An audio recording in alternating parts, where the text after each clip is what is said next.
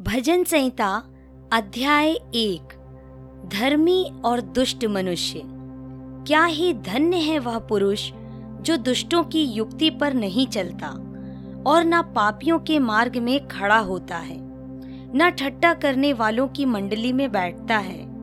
परंतु वह तो यहोवा की व्यवस्था से प्रसन्न रहता है और उसकी व्यवस्था पर रात दिन ध्यान करता रहता है। वह उस वृक्ष के समान है, जो बहती नालियों के किनारे लगाया गया है और अपनी ऋतु में फलता है और जिसके पत्ते कभी मुरझाते नहीं। इसलिए जो कुछ वह पुरुष करे, वह सफल होता है। दुष्ट लोग ऐसे नहीं होते। वे उस भूसी के समान होते हैं, जो पवन से उड़ाई जाती है।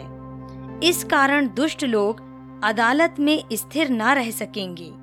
और ना पापी धर्मियों की मंडली में ठहरेंगे, क्योंकि यहोवा धर्मियों का मार्ग जानता है, परंतु दुष्टों का मार्ग नष्ट हो जाएगा।